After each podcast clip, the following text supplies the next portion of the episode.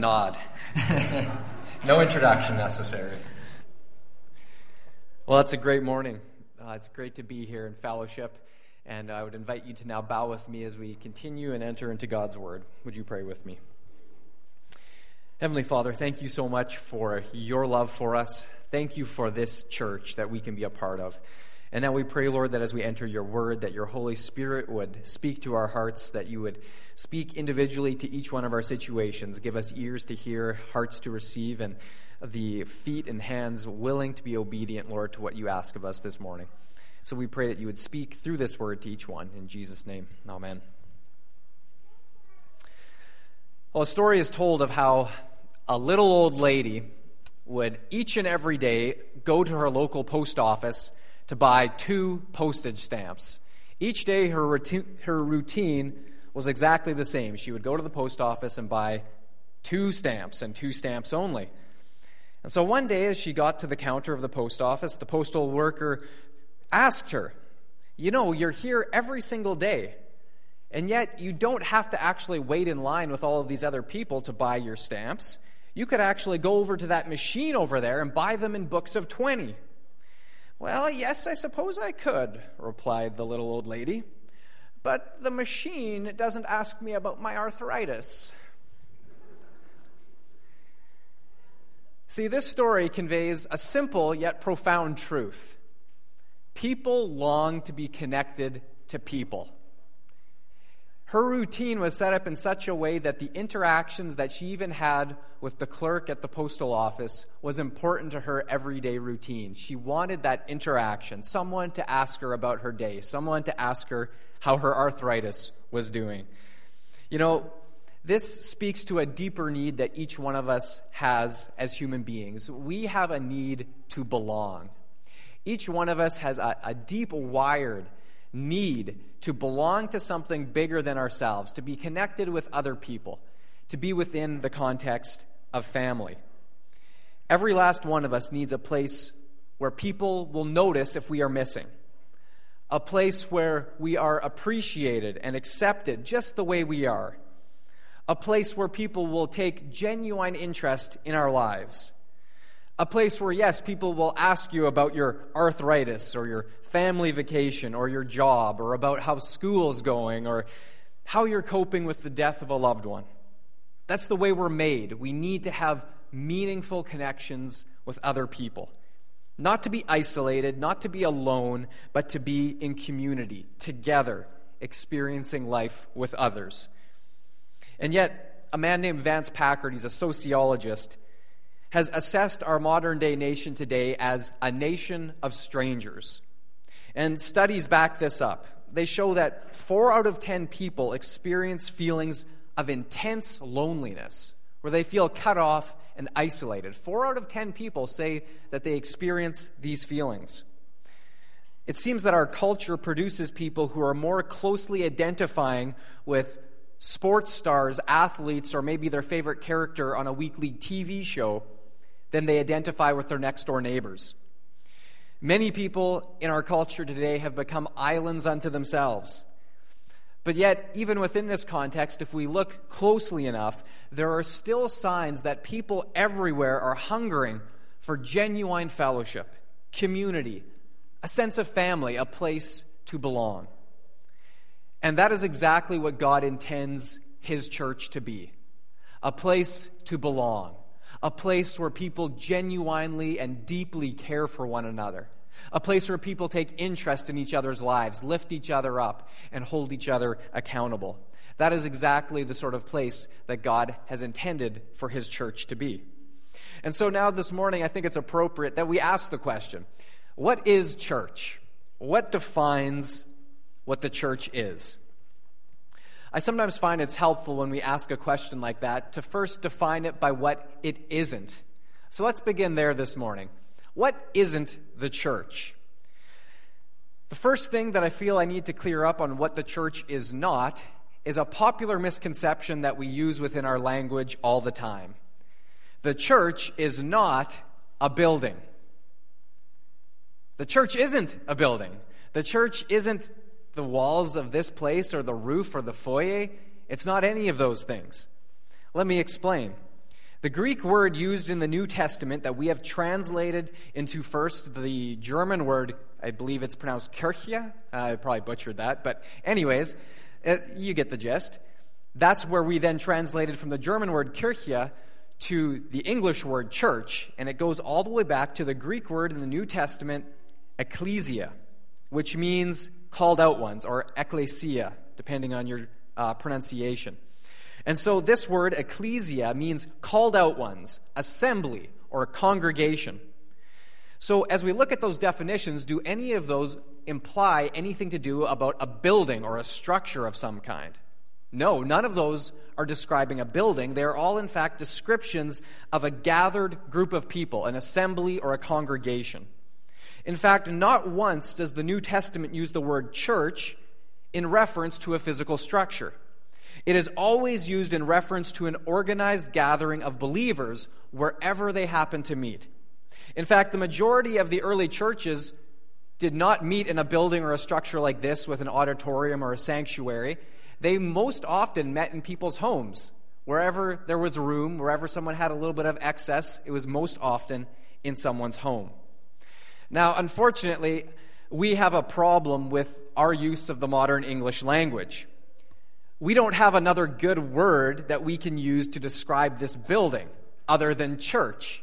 You know, I use this, I, I struggle with this problem all the time because I don't know about you, but I just can't help but refer to this building as the church.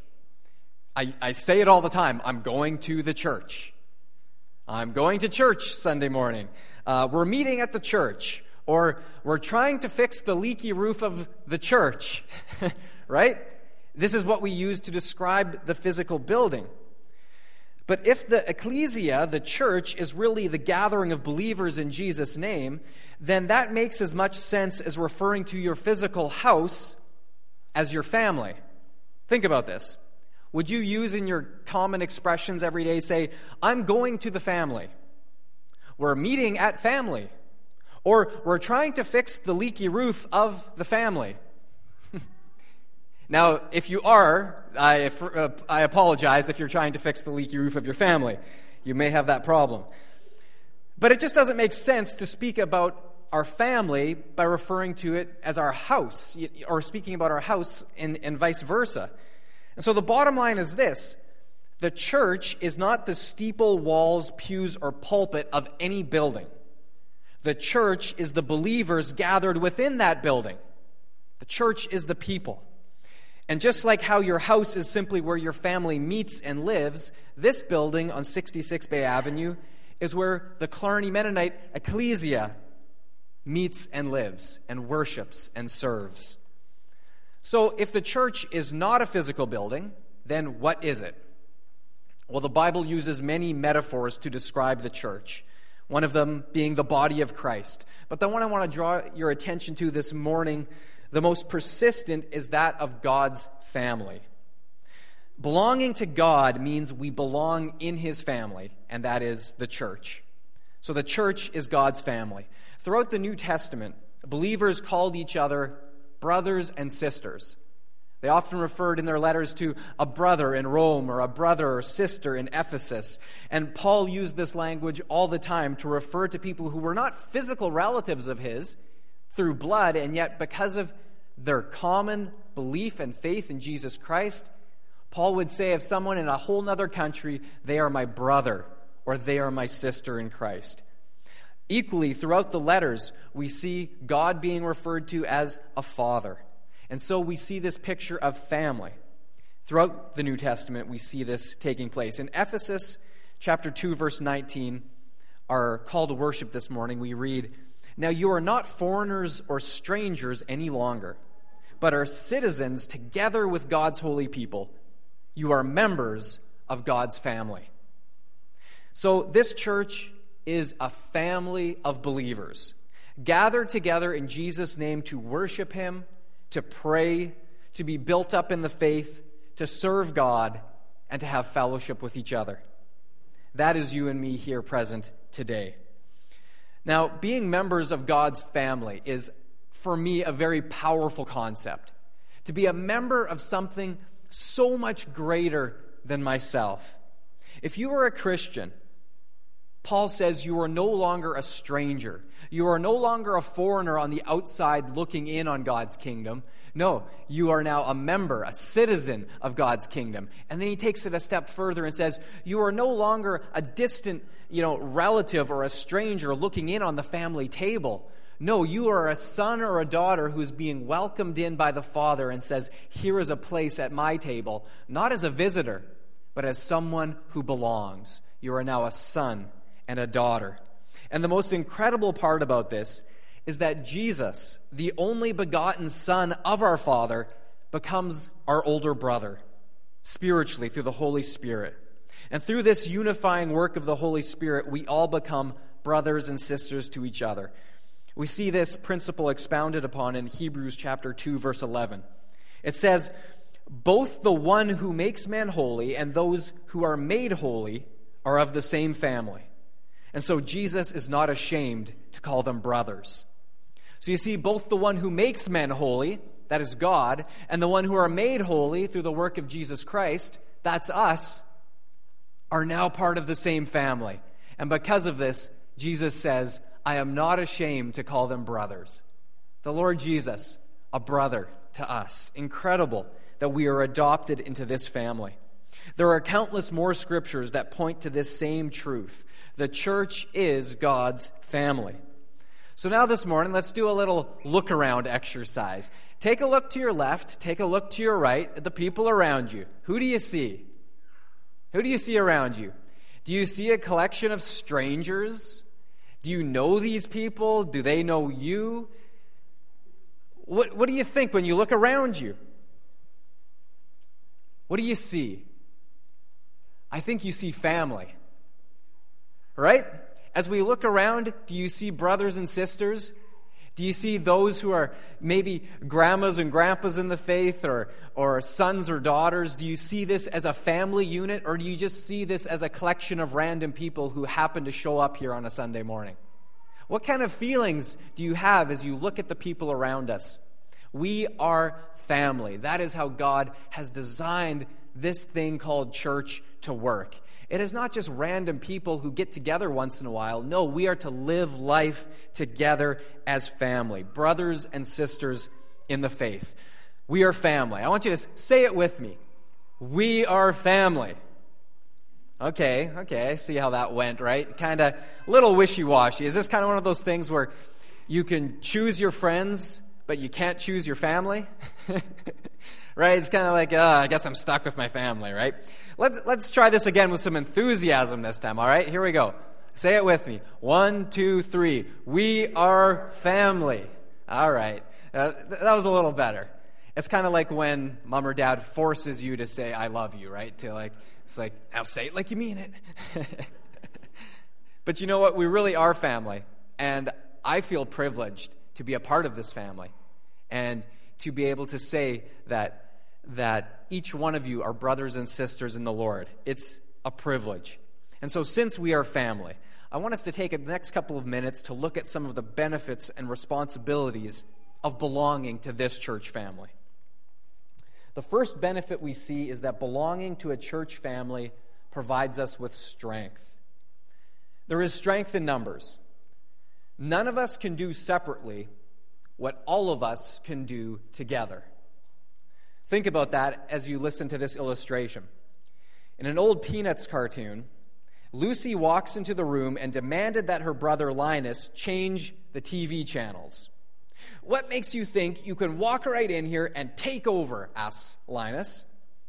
These five fingers, said Lucy.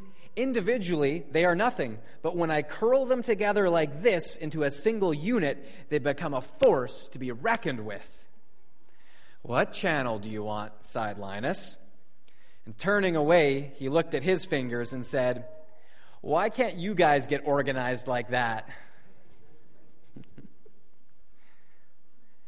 that is a great illustration on the power of togetherness. Individually, these fingers can't accomplish all that much, but together they become a force to be reckoned with. There is power in numbers. In Ephesians chapter 4, verses 11 and 12, Paul uses the metaphor of the church as a human body working together, with each part doing its function so that the whole can accomplish what God intended for it. He writes this beginning in verse 11. It was He, speaking of God, it was He who gave some to be apostles, some to be prophets, some to be evangelists, and some to be pastors and teachers, to prepare God's people for works of service, so that the body of Christ may be built up. Now, I want you to notice that not everyone has the same role. Not everyone is called to be a, a, pastor or an evangelist or an apostle. Everyone is called to something different. And the end result of this is that as each part of the body does its function, the last line says this so that the body of Christ may be built up. So, for the church to be healthy and to function effectively as a whole, each part individually needs to do what it was asked or designed to do. Verse 16, at the end of this passage, we read this From him, that is Jesus, from him the whole body, joined and held together by every supporting ligament, grows and builds itself up in love as each part does its work. I love that last line. It says, As each part does its work. This is what builds up the body. You know, we think back a couple of weeks now to the Olympics, and I know the Olympic Games, the buzz of it has already died down and faded, and now it's part of the historical record, and maybe we'll think back someday to the gold medal victories. But chances are, as you think back in the Olympics, what's still probably most fresh in our minds is the double gold win or the double gold victories we had in hockey and curling, where both the men's and women's team both brought home the gold. Now, chances are between all of us here this morning, there's probably some pretty die-hard curling fans, and I know there's some pretty die-hard hockey fans. So you combine them all together, there was a lot of proud Canadians here collected when those Canadian flags were raised to the banner and our national anthem was played, and we felt that pride of our teams, our Canadian teams, winning the gold in those two team sports. But I want to ask you a question. Why did you cheer?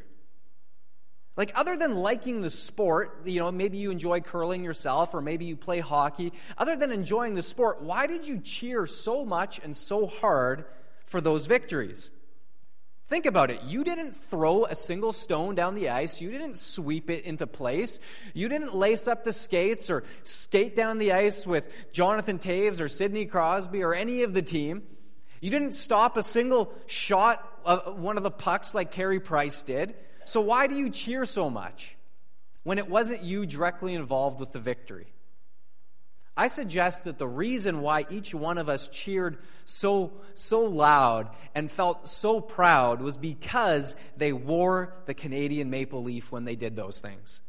We felt pride in their achievements not because we directly contributed, not because we, we shot stones down the ice or, or swept them into place, but because they are one of us. They are Canadians. We are Canadians. And so, by extension, they are one of us, and we are one of them. Their victory becomes our victory as citizens of the same country. And so we realize that we are all a part of something greater, bigger than ourselves, because we are all a part of this nation of Canada. There's not many TV commercials that I put much stock in, but there was one TV commercial that really stood out to me in this Olympic Games. It was a Canadian Tire commercial that summed it up quite well. You've probably seen it if you watched any Olympic coverage. The commercial begins zoomed in on the hockey player Jonathan Toews. He's a native of Winnipeg, Manitoba. And as it's focused in on Jonathan Toews, the arena announcer's voice is going in the background. Jonathan Toews, goal assisted by. And the camera slowly begins to pan out, and it shows his parents sitting on either side of him next to him. And the announcer continues Jonathan Toews goal, assisted by the early rising parents. And the camera continues to zoom out, and the announcer continues to say the backyard rink builders, the tireless fundraisers, the coaches and trainers, the pregame meal makers, and one by one, the camera shows countless people surrounding Jonathan, Jonathan Toews who have supported him in some way, no matter how small. And the commercial concludes with this line And everyone else's efforts that prove there's no such thing as an unassisted goal. I just thought this was such a perfect picture of how God has designed the church to work because it's exactly the same. We are all a part of something far bigger, far greater than we could ever possibly be or do on our own individually.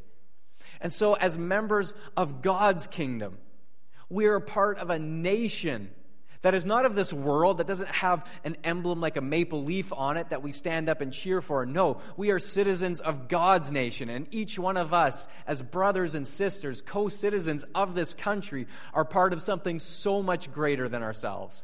And so when we hear of those in other countries, Christians, who are leading great churches and leading people to the Lord, their victory is our victory.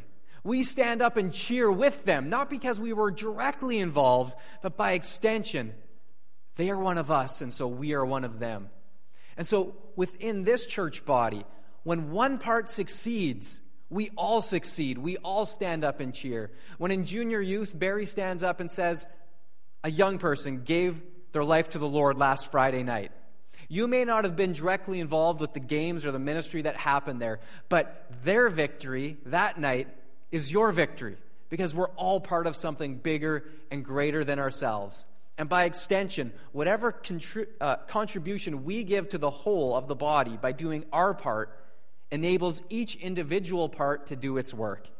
None of us can do it on our own. Just like Jonathan Toews didn't arrive on the Olympic stage to win a gold medal by himself, not one of us can achieve anything great or lasting for the Lord without the support and help of the greater body. And that is exactly how God has designed it to work. I would not be standing up here preaching this sermon this morning if it was not for the greater work, the equipping, the discipling, the shaping of the body of Christ and those who have helped bring me to this point. And so the tide continues to move forwards. Who are you helping to build up, to shape by doing your part, contributing to the whole, something greater than yourself? Because remember, these individual fingers by themselves, Maybe they can accomplish something, but together they're a force to be reckoned with. So remember, belonging to the church family provides strength. The second benefit to belonging to the church family is it provides support. It's like this story of the old army chaplain who had a sign on his door that read like this If you have troubles, come in and tell me about them. If you don't have troubles, come in and tell me how you do it. Isn't that how life goes sometimes? Every one of us, at any given point, no matter how good things are going, there's usually something, some trouble we've got to deal with. You know, Jesus did not promise Christians a trouble free life. In fact, he promised just the opposite. He said, In this world you will have trouble. But he didn't stop there. What did he say next? He said, But take heart, I have overcome the world. You know, Jesus is all about helping, he is all about serving and lifting us up. As our master, he set the example for us. On the night of the Last Supper, Jesus could have said to his disciples, My feet are dirty. Peter, get down, wash my feet. What would Peter have done? Yes, Lord. It would have been the right thing to do. Jesus was their master, he was a disciple. And yet, what did Jesus do? He didn't say, Peter, get down and wash my feet. He got down in front of Peter with a wash basin and he washed Peter's feet. And Peter said, Lord, what are you doing? I should be doing this for you. But as Jesus went around and washed each of his disciples' feet, he concluded by saying, I have set an example for you that you should do for each other as I have done for you.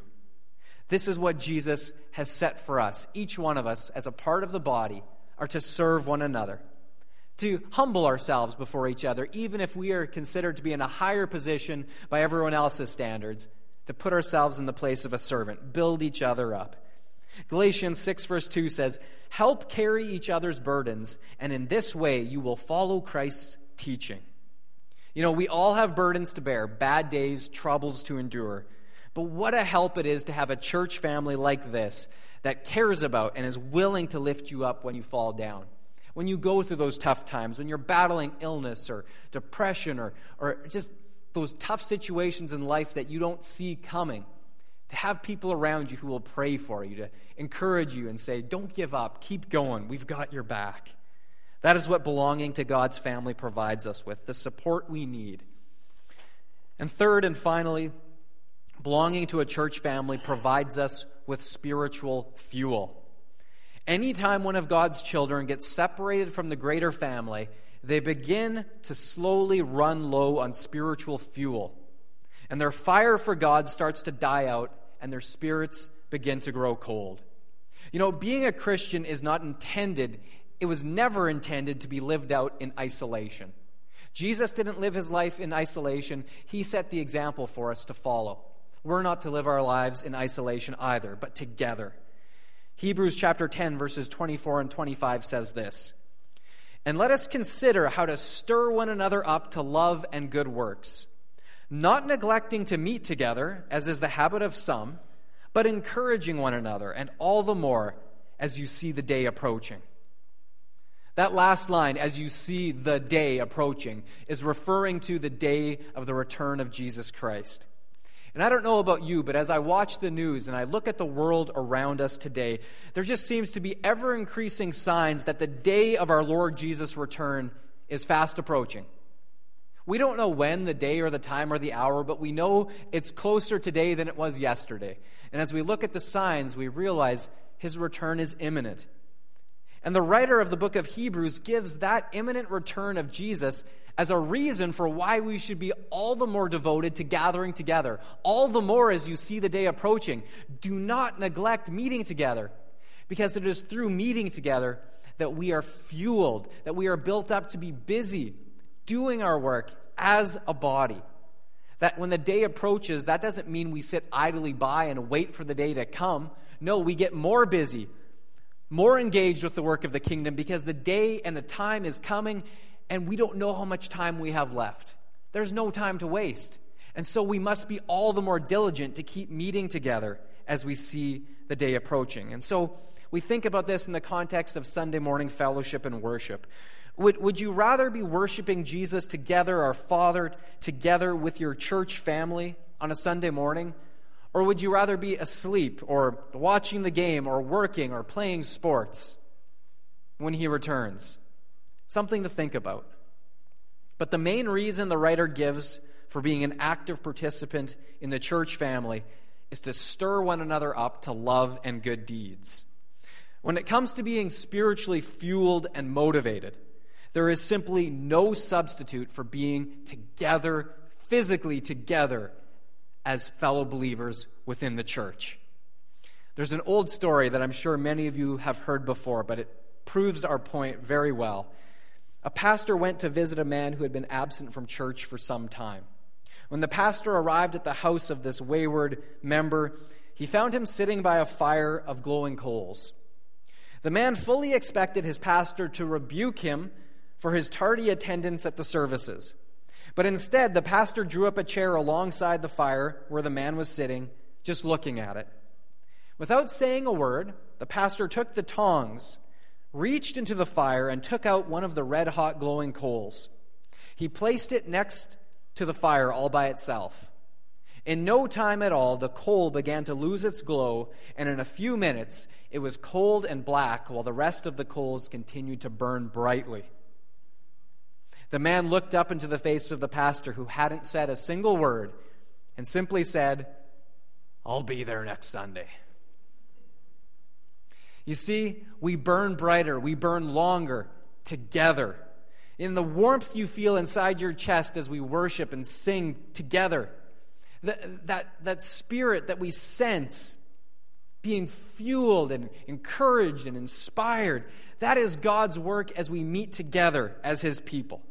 That is your will being stirred into action by His Word. That's your passion for Jesus, your love for God and for each other being rekindled. Why? Because we burn brighter together. It's as our Lord Jesus taught us For where two or three are gathered together in my name, there am I in the midst of them. Our Father in heaven is present here on earth with us today. He is present here with us today by His Holy Spirit. And the Lord Jesus is present with us today, our brother. He is present he is here because, uh, last I counted, I'm pretty sure we're over the two or three number, aren't we? he is here. His word guarantees that He is here. We are gathered together in His name, and so He is present. He is adding a blessing to this assembly that could not be accomplished if we were just sitting out somewhere by ourselves. It's not that God doesn't meet with us in the lonely, solitary places. Jesus often went off alone to pray, to be together alone with His Father. We need that as well. But there's no substitute in that for meeting together like this, as an assembly, to be stirred up to encourage each other to love and good deeds. That is what we are called to do as a body, and that is the work that happens every time we gather. Our Father is here today. What is He stirring in your heart today? What is He saying to you? What is He encouraging you with? What is He challenging you with here today? I pray that you will listen to His voice. You see, God doesn't just call us to believe, He calls us to belong. He calls us to love His family and to serve within his family. There's a famous quote from the late President of the United States, John F. Kennedy, JFK. His most famous statement of all time was Ask not what your country can do for you. Instead, ask what you can do for your country. And so often we get in the same mentality of asking, What can our church do for us? What can others do for me to build me up, to help me, to serve me? And we get this me centered way of viewing church. And yet, I would challenge you with the same words that JFK gave the American people all those years ago. Ask not what your church can do for you, ask what you can do for your church. Because that is what God has asked each one of us to consider the example of Jesus Christ. I have set the example for you. I, your Lord, have washed your feet. Now do likewise for each other. What can you do to build up the church today as you do your part? We are God's family. Let's serve one another with love, and we will see what God will do yet in this place. Let's pray. Heavenly Father, thank you for the privilege of being adopted as your children through the work of Jesus Christ on the cross. That we are no longer strangers, but that we are children. We are citizens of your kingdom. We are part of something so much greater than just ourselves. And that, Lord, as we consider this church here on 66 Bay Avenue, the Killarney Mennonite Church, we realize, Lord, that we are a part of something far greater. We are a part of a greater body of Christ within this town of Killarney. That as each church gathers together this morning, we are brothers and sisters in you. And that, Lord, as we work together in unity, you are honored and your kingdom is furthered and that this is a witness and a testimony to those who are on the outside who still need to be welcomed in. And so, Lord, we pray that you would continue to, by your Spirit, bind us together in unity. Build us up, Lord. Inspire and encourage each one of us to do our part so that the whole may be built up, that your kingdom may be advanced, and that many more could be welcomed and adopted into your family. Thank you, Lord, for each one who is here this morning. And I pray, Lord, that if there's any here who are not certain of their place around your table, they're not sure if they're yet in your family, Lord, I pray that you would make it very clear to them that any, anyone who desires to enter your family can do so simply by your gift of grace. That we ask, O oh Lord, that you would forgive us, and that by your death on the cross, we can be forgiven, that we can be received as your children. And so we pray, Lord, that you would stir any hearts to that end. And we pray, Lord, that as we go out of here today, that we will remember that we are your family and that we should build one another up and encourage each other, and all the more as we see the day of your return approaching. We say, even so, come quickly, Lord Jesus. Bless each one as we go. In Jesus' name.